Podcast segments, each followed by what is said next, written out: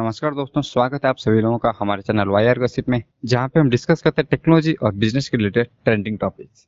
दोस्तों, हम बहुत दिन से ईवी का बैटरी, ईवी का चिप शॉर्टेज, टोटल ईवी कैसे काम करता है और बहुत सारी चीज़ों के ऊपर हम ऑलरेडी पॉडकास्ट बना चुके हैं। तो उसमें हम लोगों ने डिस्कस किया है कि टेस्ला कैसे एंट्री ले रहा है इंडिया में, टाटा का क्या क्या प्रॉब्लम हो रहा है ईवी में और कौन से कंपनीज ईवी सेक्टर में घुसने का ट्राई करिए, जैसे कि ओला हो जाए और बहुत सारे, अभी टोयोटा भी अपना कुछ ईवी का सेटअप बनने का ट्राई कर रहा है और हाइड्रोजन पे भी वो काम कर रहा है साइमल्टेनियसली। लेकिन अभी एक बहुत ही अनएक्सपेक्टेड न्यूज़ आई कि एमआई, जो कि एक मोबाइल फ़ोन मैन्युफैक्चरिंग कंपनी के नाम से जाना जाता है, वो भी अपना इलेक्ट्रिक व्हीकल निकालने का ट्राई कर रहा है। तो इसीलिए उसने एक अलग से कंपनी भी रजिस्टर कर दिया है कि सिर्फ इलेक्ट्रिक व्हीकल के ऊपर ये फोकस करेगी। तो आज के इस एपिसोड में हम जानने का ट्राई करेंगे कि एमआई किस तरह से इस फील्ड में एंट्री लेने वाला है और इस चीज़ के बारे में भी डिस्कस करेंगे कि ये इसी फील्ड में पहली बार एंट्री ले रहा है या फिर हमें लग रहा है कि पहली बार एंट्री ले रहा है। हाँ, तो यसराज, जैसे कि हम लोगों को पता है जो एमआई है, वो उसका जो पेरेंट कंपनी Xiaomi है, वो सिर्फ ऐसा नहीं है कि मोबाइल मैन्युफैक्चर करती है या फिर इलेक्ट्रॉनिक डिवाइसेस मैन्युफैक्चर करती है। वो बहुत सारे जो बहुत ही टेक्नोलॉजी है, जैसे कि मोबाइल फोन हो गया, जितने भी IoT डिवाइसेस है, टूथब्रश से लेके झाड़ू तक सब कुछ बनाती है और सबको ऑटोमेट करने की कोशिश करती है। तो अगर चाइना का बिजनेस देखोगे एमआई का, तो वो एक बहुत ही फैला हुआ बिजनेस है। हम लोग बोल सकते हैं कि बहुत सारे फील्ड में वो काम कर रहे हैं और ऐसा नहीं है कि जो इलेक्ट्रिक व्हीकल फील्ड है वो फर्स्ट टाइम उसमें एंट्री कर रहे हैं। वो उसमें भी ऑलरेडी थोड़ा थोड़ा काम कर चुके हैं। उन्होंने एक लॉन्च इवेंट में बोला था, मतलब शायद इसी साल ही, कि एक इलेक्ट्रिक व्हीकल के ऊपर काम कर रहे हैं, इलेक्ट्रिक स्कूटर के ऊपर काम कर रहे हैं, जो कि स्पेशली उनका शायद 70 to 80 किलोमीटर पर आवर की स्पीड में जाएगा और आप लोगों को अराउंड 100 किलोमीटर तक जो एक चार्ज में आपको लेके जाएगा। तो अभी वो उसके ऊपर काम भी कर रहे थे, बट उनका स्पेशल बिजनेस यूनिट इसके लिए नहीं था।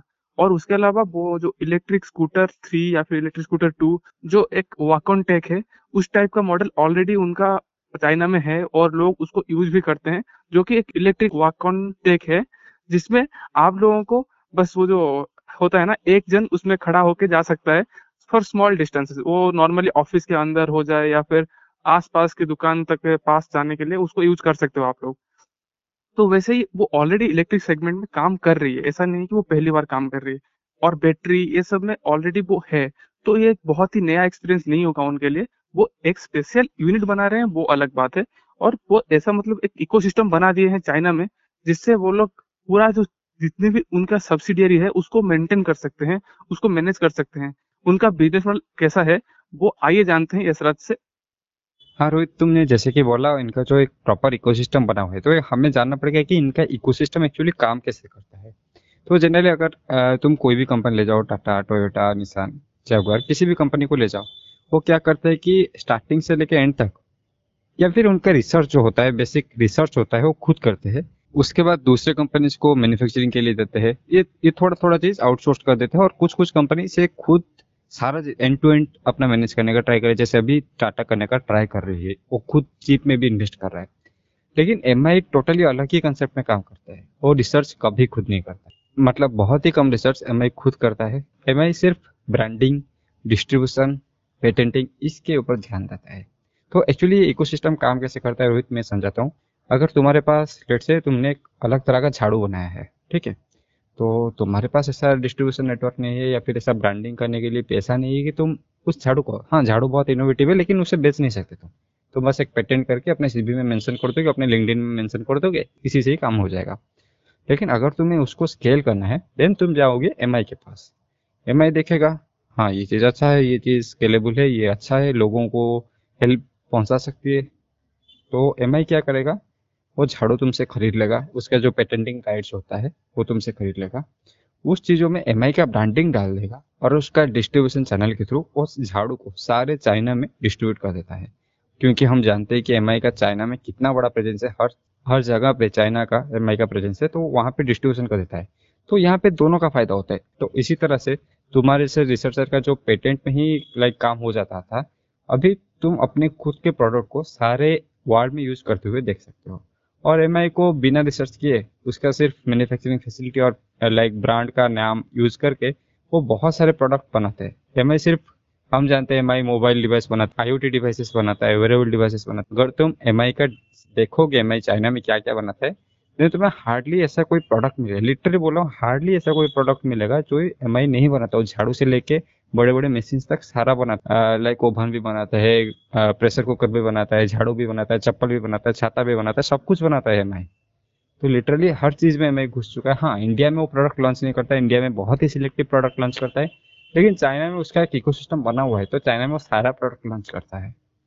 जैसे कि हम लोग बात कर रहे थे कि इकोसिस्टम बना दिए हैं वो लोग, और उसको ही यूज करके वो अपना नाम को यूज करके ब्रांड कर रहे हैं। ऐसा नहीं है कि वो उससे सिर्फ फायदा उनको हो रहा है या फिर जो इंसान है उसको हो रहा है, उनका और एक फायदा हो रहा है कि वो जो ब्रांड है, ब्रांड के अंदर इतना ज्यादा प्रोडक्ट्स हो गया है तो उनका रीच बढ़ गया है। मतलब जो अभी बोलते हैं कि हम लोग अगर फोन बना रहे हैं तो सिर्फ फोन जो खरीदने वाले हैं वो हमारा जो कस्टमर्स हैं।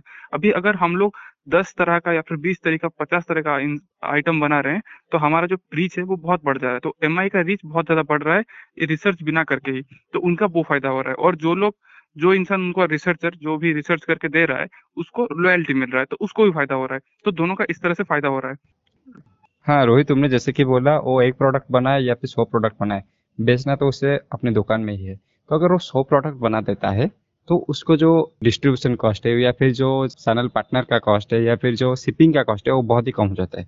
मैं इस चीज़ को एक इंडियन एग्जाम्पल के थ्रू तुम्हें समझाने का ट्राई करता हूँ। तो तुमने देखा है कि एफएमसीजी इंडस्ट्री जो है बहुत ही कॉम्पिटिटिव है। मतलब एक जगह पे तुम्हारा सेटअप बिल्ड हो गया, जैसे कि हिंदुस्तान यूनिलीवर, ब्रिटानिया, मेडिको और आईटीसी, इनका अगर सेटअप हो गया है ये 4-5 कंपनी से, और कोई आने का ट्राई भी नहीं कर रहा है। क्यों पता है? लेट से तुम अगर प्रोडक्ट एक बनाते हो, तुम एक नया कंपनी खोलते हो और एक प्रोडक्ट बनाते हो, तो उसको तुम्हें इंडिया के हर गली तक पहुंचाना है, हर दुकान तक पहुंचाना है। तो उसके लिए तुम्हें proper supply chain, proper infrastructure, proper dealer base, ये सब कुछ बिल्ड करने में तुम्हें बहुत ज़्यादा टाइम लगेगा। लेकिन तब तक तुम ज़्यादा प्रोडक्ट लॉन्च भी नहीं कर सकते। तुम्हारा जो एक प्रोडक्ट का शिपिंग कॉस्ट आ जाएगा वो बहुत ही ज़्यादा आ जाएगा। लेकिन जब HUL इतना सारा प्रोडक्ट बनाती है तो उसको वही दुकान तक पहुंचाना है, तो एक साथ में वो सारा प्रोडक्ट को सेव कर सकती है, डीलर पार्टनर का कॉस्ट कम हो जाता है। तो उस तरह से उन्होंने एक जो इकोसिस्टम बिल्ड करके रखते हैं, ये एक एंट्री बैरियर भी सेट कर देता है, या फिर जो मार्केटिंग के टर्म में कहूँ तो एक मोट क्रिएट कर देता है उनकी तरफ, ताकि और इनके कॉलोनी के अंदर कोई एंट्री ही ना ले सके। तो एमआई भी कुछ इसी तरह का कंसेप्ट चाइना में अप्लाई करती है। लेकिन अभी इंटरेस्टिंग देखने के लिए ये होगा कि जब ये पूरा अलग कंपनी के रूप में जो रजिस्टर करते हैं एमआई इलेक्ट्रिक व्हीकल को, तो एक्चुअली क्या रिसर्च खुद करते हैं या रिसर्च दूसरों से करवा के सिर्फ ब्रांडिंग करते हैं, मैन्युफैक्चरिंग करके सेल करते हैं।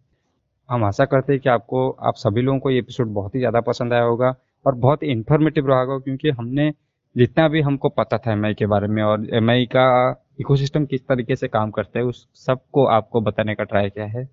तो इसी के साथ आज का एपिसोड खत्म करते हैं। धन्यवाद।